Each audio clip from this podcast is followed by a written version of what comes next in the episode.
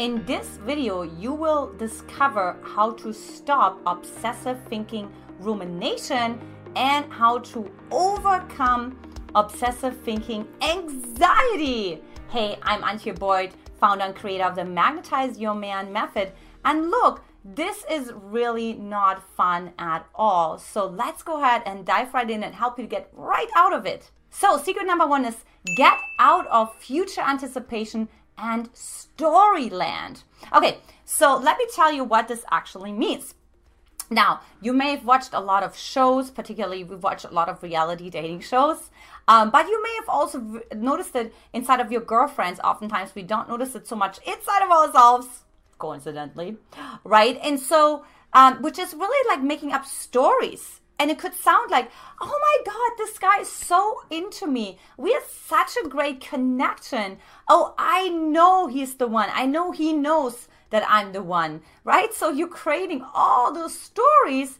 And look, that's all they are. They're stories, they're interpretations that has nothing to do with reality. Look, oftentimes we fill in the blank so much, right? This is like a fill in the blank addiction you know that you're completely coming up with something that's so far away from reality of what this guy had in mind that you're going to be so crushed and so disappointed when you actually see well wait a minute between my interpretation and reality there's worlds.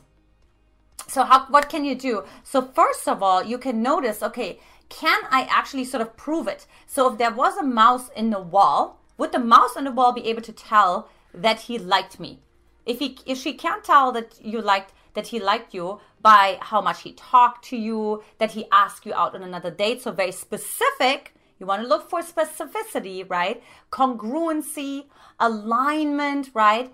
And and really the I call this always like the reality language versus the non-committal language. So the non-committal language was like, I would do this.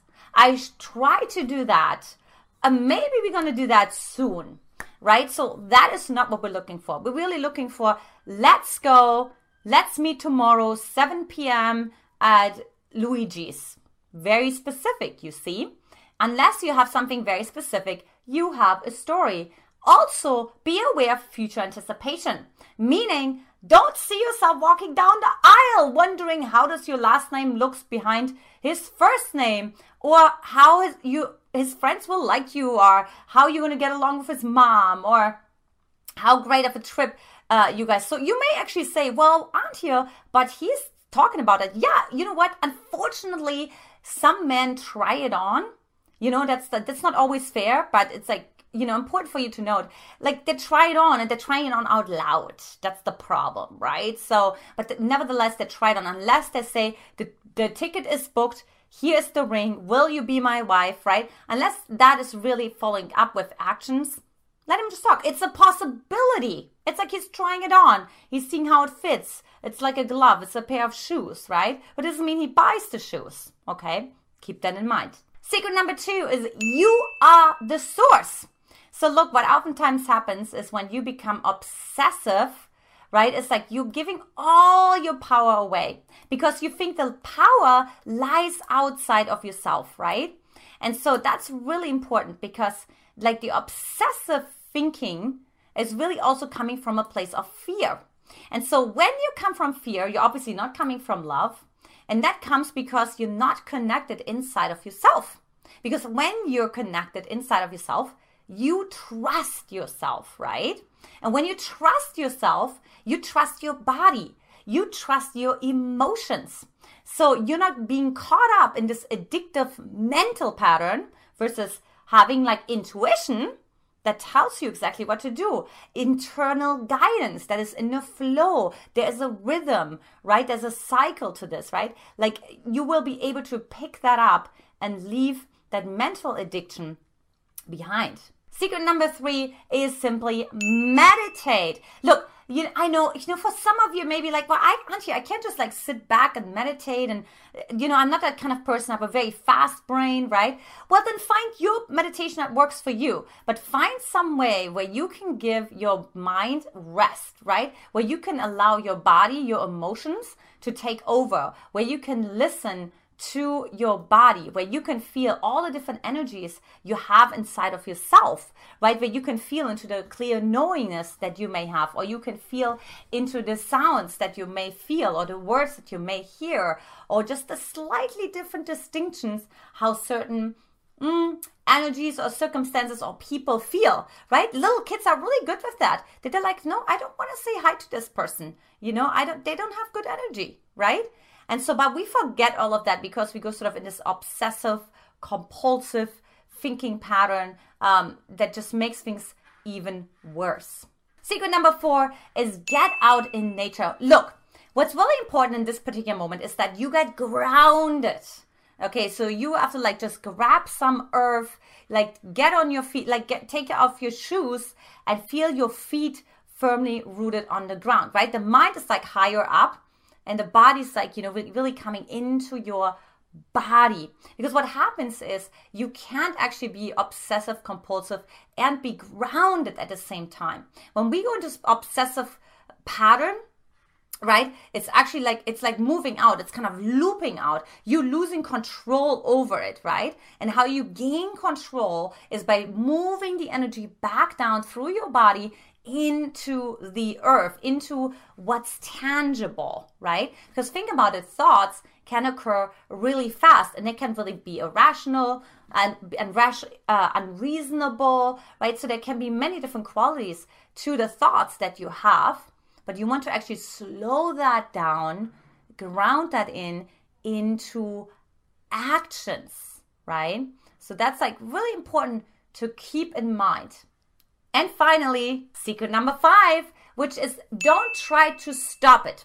Okay, so what do I mean by that? Well, look, when you go into this obsessive compulsive thinking, and it's that anxiety, it's that limbic part of your brain, right? It's sort of like that survival part of your brain, right? It's like, so some call it the lizard brain that's running the show. Now, look, that lizard brain is like so old and it runs from the unconscious.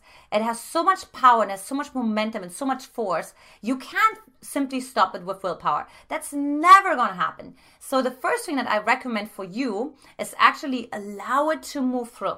So one way how you can allow it to move through is release release the tension, release the anger, right? Because what happens is when you get so caught up in those mental patterns, that's highly aggravating. It's like fire inside of you, right? It builds so much intensity. And so what I recommend is actually finding a way to release that intensity, whether it be through what we call our expression sessions, where you actually use your voice and your body. It's almost like throwing a temper tantrum like your five year old or the five year old that you know in your neighborhood that knows exactly how to do that, right? So, really going into your body and move the energy through because what happens is that brain so desperately wants to feel you know, wants to feel like the certainty, but at the same time, what happens is you get so caged in, almost like prisoned in, that this other part just wants to say like, "Get me out of here!" Right? Like, ah, you know, because it's so overwhelming for your entire system